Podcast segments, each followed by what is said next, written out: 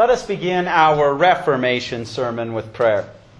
Gracious Lord, as we have gathered today to celebrate the Reformation, we know that the true cause of the restoration of the good news of salvation in Christ was not a man, but your word. Help us to cling to your word and proclaim it as he did to your glory, so that we may be lights in the world enshrouded by the darkness of ignorance and the devil's lies. Amen. Our text for our sermon is Joshua chapter 1, verses 7 through 8. Just be strong and very courageous. Be careful to act according to the entire law which my servant Moses commanded for you. Do not turn from it to the right or to the left, so that you may succeed wherever you go. This book of the law must never depart from your mouth, and you are to meditate on it day and night, so that you will act faithfully according to everything written in it, because then you will prosper in everything you do, and you will succeed. This is the word of our Lord brothers and sisters in Christ, three weeks ago in Casper at our Bible study, our adult Bible study, I played a video. The guy was one of those prosperity theology hucksters, and he lists one Bible passage after another, torn out of its context, to say, if you follow his formula, then God's going to make you rich. It was kind of fun watching my members there in Casper because they could understand some of those passages, especially ripped out of their context, could really lead people to miss the whole point of our salvation and the comfort it gives. So they were frothing at the mouth and were like ferocious predators ready to tear into this guy in the video, which warmed my pastoral heart. But just like that guy was ripping Bible passages out of his context, that's exactly what happened in the medieval church. Bible passages were ignored, others were ripped out of their context, they strayed to the left and to the right, and eventually they came up with the idea that your good works earned your salvation.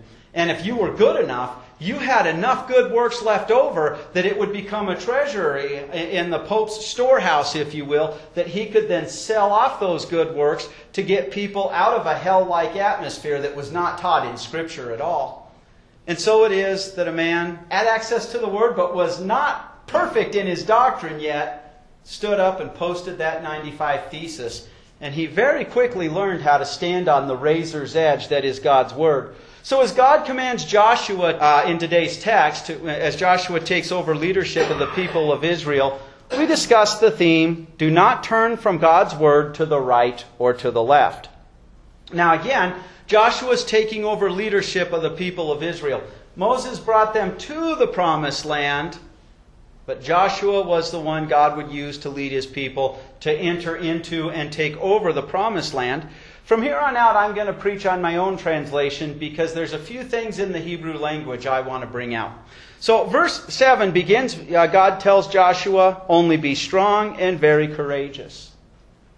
Now, brothers and sisters in Christ, it was 40 years earlier that the people of Israel, having come out of Egypt, came to, shall we say, the front door of the promised land, and they sent in 12 spies. 12 spies to come back and report on how wonderful the land was. And they came back, 10 of them said, Yes, it's definitely flowing with milk and honey. Basically, they said, These people are nourished pretty well, and we're grasshoppers in their eyes. There's no way we can defeat them. Two men, Joshua and Caleb, said, Look at how God delivered us from Egypt. Look at how God has been with us. God is with us, and He will deliver this land to us. It was not that the Joshua and Caleb just had strong backbone themselves. It was they had seen God at work for them, and they stood by that, and that gave them strength and courage. Martin Luther knew that it was wrong to sell forgiveness when he posted that 95 thesis. What gave him the strength and courage to continue standing on that way, on that word when the whole hornet's nest got kicked was the word of God. Now, today, you and I live in a country where we have freedom of religion, but let's admit it. You can send words of comfort through uh, some kind of social media to a friend on a Friday night you can come back Monday and find you've been fired from your job because you comforted that friend with the blood of Christ and the love of God. We live in a day today where you're not allowed in many aspects, although our, we have freedom of religion. Socially, you're not allowed to tell somebody You have sin on your record. But if somebody does not understand that once they have sin, they're condemned and we're all born sinful, then their hearts are not ready to hear the fantastic news that God did the work to save us, that God's done all the work. And so for us too, we have to remember our strength and courage comes from standing on the Word of God, being in the Word, and so that we can proclaim that Word. And so we definitely don't want to veer to the left or to the right from that word because that's where we get the strength and courage to remain in the word and to share that word with others. God continues telling Joshua, Keep watch over and act according to all the Torah which Moses my servant charged you. You are not to turn right or left from it. Now, notice that word that often gets translated as law, I translate it as Torah. That's actually the Hebrew word. And there's a reason for that, because when we hear the word law, we think Ten Commandments. But what God is talking about is that Hebrew word Torah means instructions. Now, at this time, Moses, who has gone to heaven, had been inspired by the Holy Spirit to write Genesis, Exodus, Leviticus, Numbers, and Deuteronomy. He also wrote two Psalms. And if the book of Job has not been actually written on, on, on, papyrus in a scroll yet, the book of Job was probably already memorized by the people. This is what they have at the time. So, what's referred to as the Torah is actually not just God's Ten Commandments at all. It's the Word of God as it existed at that time. So, God is telling Joshua, keep watch over and act according to my word, which my Moses servant charged you. You're not to turn from the right or to the left. So Joshua was to lead the people, being strong and courageous, not with principles of leadership and, and, and being a, a, a strong general with great military tactics. In fact, he was going to be told things like, march around the city of Jericho and God's going to send the walls tumbling down. He was to lead the people by standing on and faithfully proclaiming that Word of God. Now, part of that Word of God would include a covenant God made specifically with the Israelites on Mount Sinai. And that covenant was you follow my civil, ceremonial, and moral laws that are specifically the civil and ceremonial laws meant for you as a nation. And I, in return, will make sure that you shine out with holiness so that the world will come to you to know about salvation, and I will give you the promised land, and I will protect you in the promised land, that it remains your possession. Now we know that while Moses was up on the mountain, he was up there 40 days too long in the people of Israel's eyes, and they broke the covenant right away and made a golden calf and worshiped it. And we know time and time again that each generation will do that, will, will break that. And sadly, even this generation that's going to take over the promised land, they too will not be faithful to it. If you remember the story where uh, the king of Moab, knowing these people are too powerful, their God's working for them, he sends for a guy named Balaam. And Balaam is to come and, and to curse those people for the king of Moab. But God tells Balaam, ha uh you don't curse my people. But Balaam wants to keep his money, so finally he gives what was actually golden advice, if you will, militarily, bad advice morally. He tells the king of Moab, Send your promiscuous women to tempt their men. And it worked. Those men did not stand on the word of God, did they? Or another time when, they ta- when they're taking over the promised land, they get to Ai and they get beat. Because one man, one man in the whole nation of Israel did not trust the word of God, did not listen to it, and in their previous conquest, the stuff that was supposed to be dedicated to God, instead, in greed, he kept it for himself. Their success was going to come from, from watching over and standing on the Word of God. Now, you have a covenant with God. It's not the Sinaitic covenant where you do something and then God does something. Your covenant is the good news of salvation in Christ, the gospel. It goes like this God took on human flesh and He did all the work for us, He kept the law perfectly for us. But He also needed to remove our sin because we can't have any sin ever on our record. That's the problem. We can't earn salvation because we have to we have to be perfect to be saved. So Christ died on the cross to remove all of your sins and all of my sins. He took the punishment for us. Then He rose. Then He sent the Holy Spirit into your heart uh, through somebody sharing the Word with you so that you now have that covenant. And the only thing you can do is reject it. Otherwise, you're saved. God has made it a total free gift. So, I have here a razor blade. And again, standing to the left or to the right could lead us to fall off of that covenant of grace.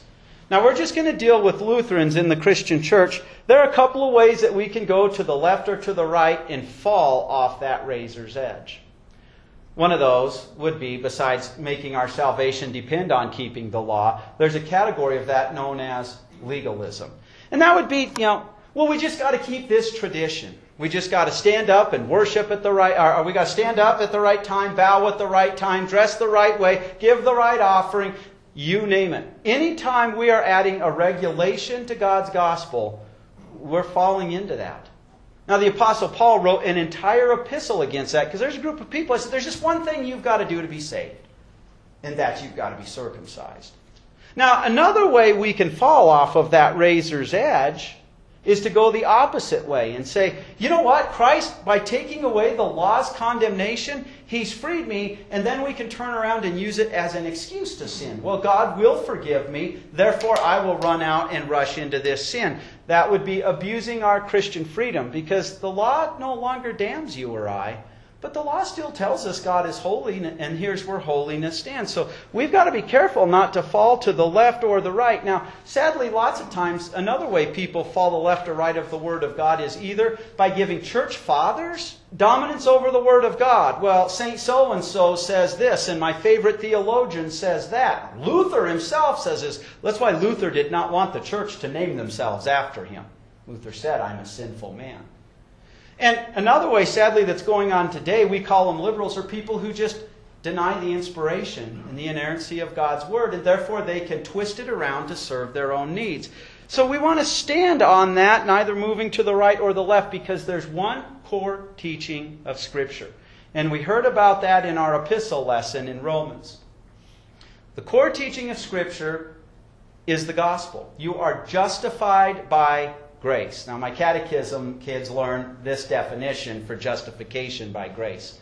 Even though I am guilty of sinning every day, because of the faith God has given me in Christ, who took the punishment for me, it's justified, never sinned at all. We're declared not guilty in God's courtroom. And if we go to the left or right off of that razor's edge, it will always impact the assurance we have that you are saved that you are forgiven.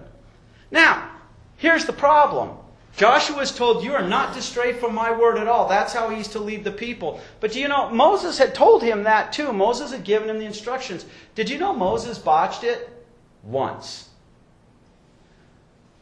The people had grumbled about water. That was that generation that God finally said, Enough, you're not allowed to enter the promised land. But they were grumbling about the lack of water. In that particular time, to make the long story short, God commanded Moses he was to preach grace, God's forgiveness. He was to give them God's forgiveness and strike the rock, and water would come out. Now remember, the people grumbled against Moses and Aaron as well because they were the ones God had, uh, uh, had, had made to lead the people.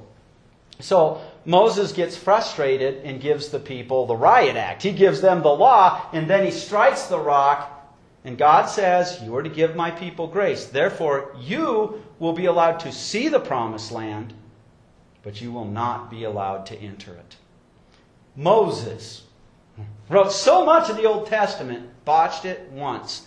He had a sinful nature. He's not a perfect man like the God man Christ Jesus. And did you know when Martin Luther nailed that 95 thesis, he actually probably stuck it with gum, uh, to the church doors for that 95 debate? If you, uh, those, those 95 points he wanted to debate about the selling of indulgences, if you read those 95 theses, you're going to find that a lot of them don't square up with what Scripture actually teaches. Luther had been in the Word enough to know that salvation is not something we purchase. It was, like I said, having kicked the hornet's nest that sent him into the Word, that by the time he writes his Heidelberg Disputation, he really has crystallized out this justification by grace. And then he would stand on the Word. So Luther had a few times, he was a sinful man. He didn't always get it 100% right. Now, I'm going to tell you, I'm a sinful man. A few weeks ago, in a sermon, I gave the wrong commandment number in Casper. Now, the commandment numbers, we're not, when you read Exodus or Deuteronomy, God doesn't say, here's the second, here's the third. He just gives the commandments.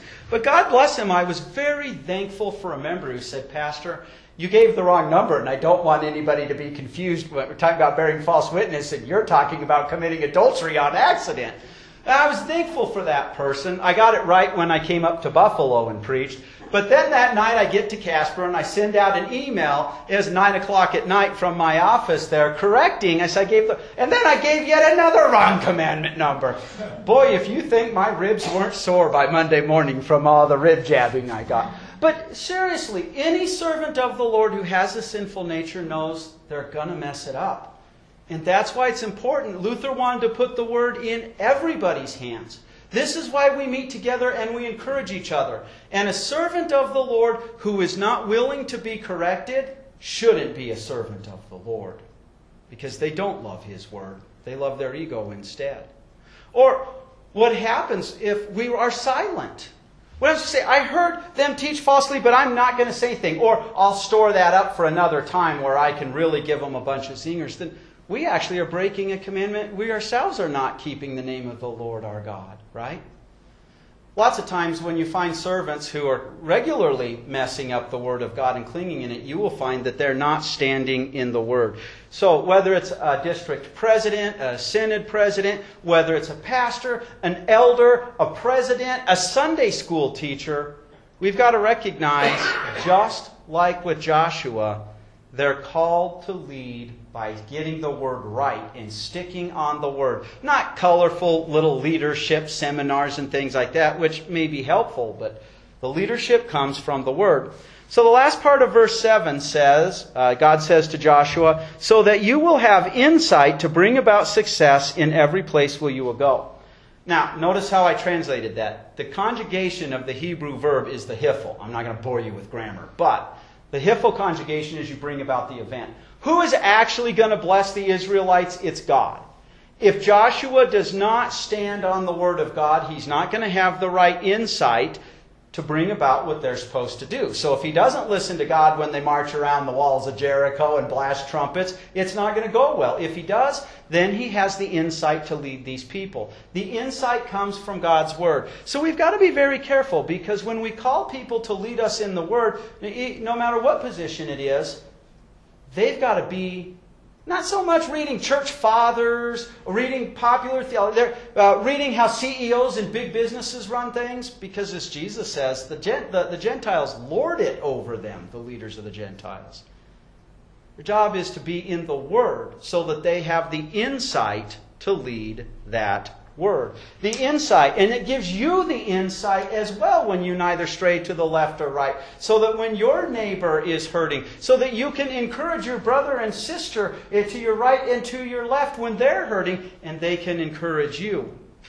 This is how Luther accidentally, he didn't mean to when he posted that 95 thesis. God had a bigger plan.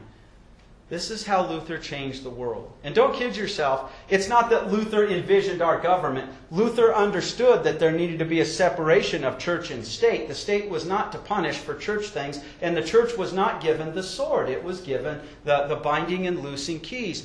Luther invented what would become our public school system because he had the insight that comes from God's Word, and he wanted the people to be able to read and study that Word for themselves. And so, God continues telling Joshua in verse 8, This scroll of the Torah must not depart from your mouth. This is how Joshua is to lead the people. Not quoting a bunch of dogmatics, lead them with God's word. The focus was on the proclamation of God's word. Where else do you conquer a land by marching around and blasting trumpets? He had to stick to the Word of God. And this is why, with Sunday school teachers, we want to make sure they have time to study the Word they're going to teach. But I recognize how spoiled I am. You give of your blood, sweat, and tears in an offering that allows me not just to study God's Word for Bible study and study God's Word for the sermon, but to study God's Word so that when other things come up, I have the insight to lead you.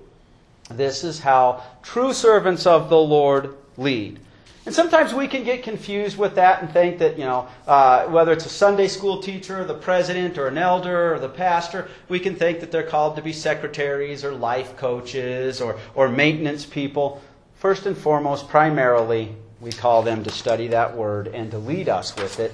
And you too have that blessing and that insight by studying the Word of God. And so our text concludes by saying, You shall meditate on it night and day, so that you watch over to act according to everything that has been written in it, because then you will cause your way to prosper, and then you will have insight to bring about success. Again, being in that word constantly would give Joshua the blessing of saying, Here's how God has acted in the past for us. Here's how we can be confident He's going to act for us now. So it'd be a, a benefit for Joshua, it'd be a benefit for the people of Israel. This is how Luther accidentally, again, changed the world when he kicked the hornet's nest. He stayed in the Word of God, and then he made it available for the people. This is how our leaders are to lead us. They're to meditate on that Word, they're to teach and proclaim that Word. And this is the blessing that you get when you're in the Word yourself. You can do it at home a couple minutes a day. You get to do it on Sundays as you hear it and, you, and when, you, when you come to Bible study because it's there that you are empowered not to, not to go to the left or the right, but to apply God's Word to yourself and to your neighbor.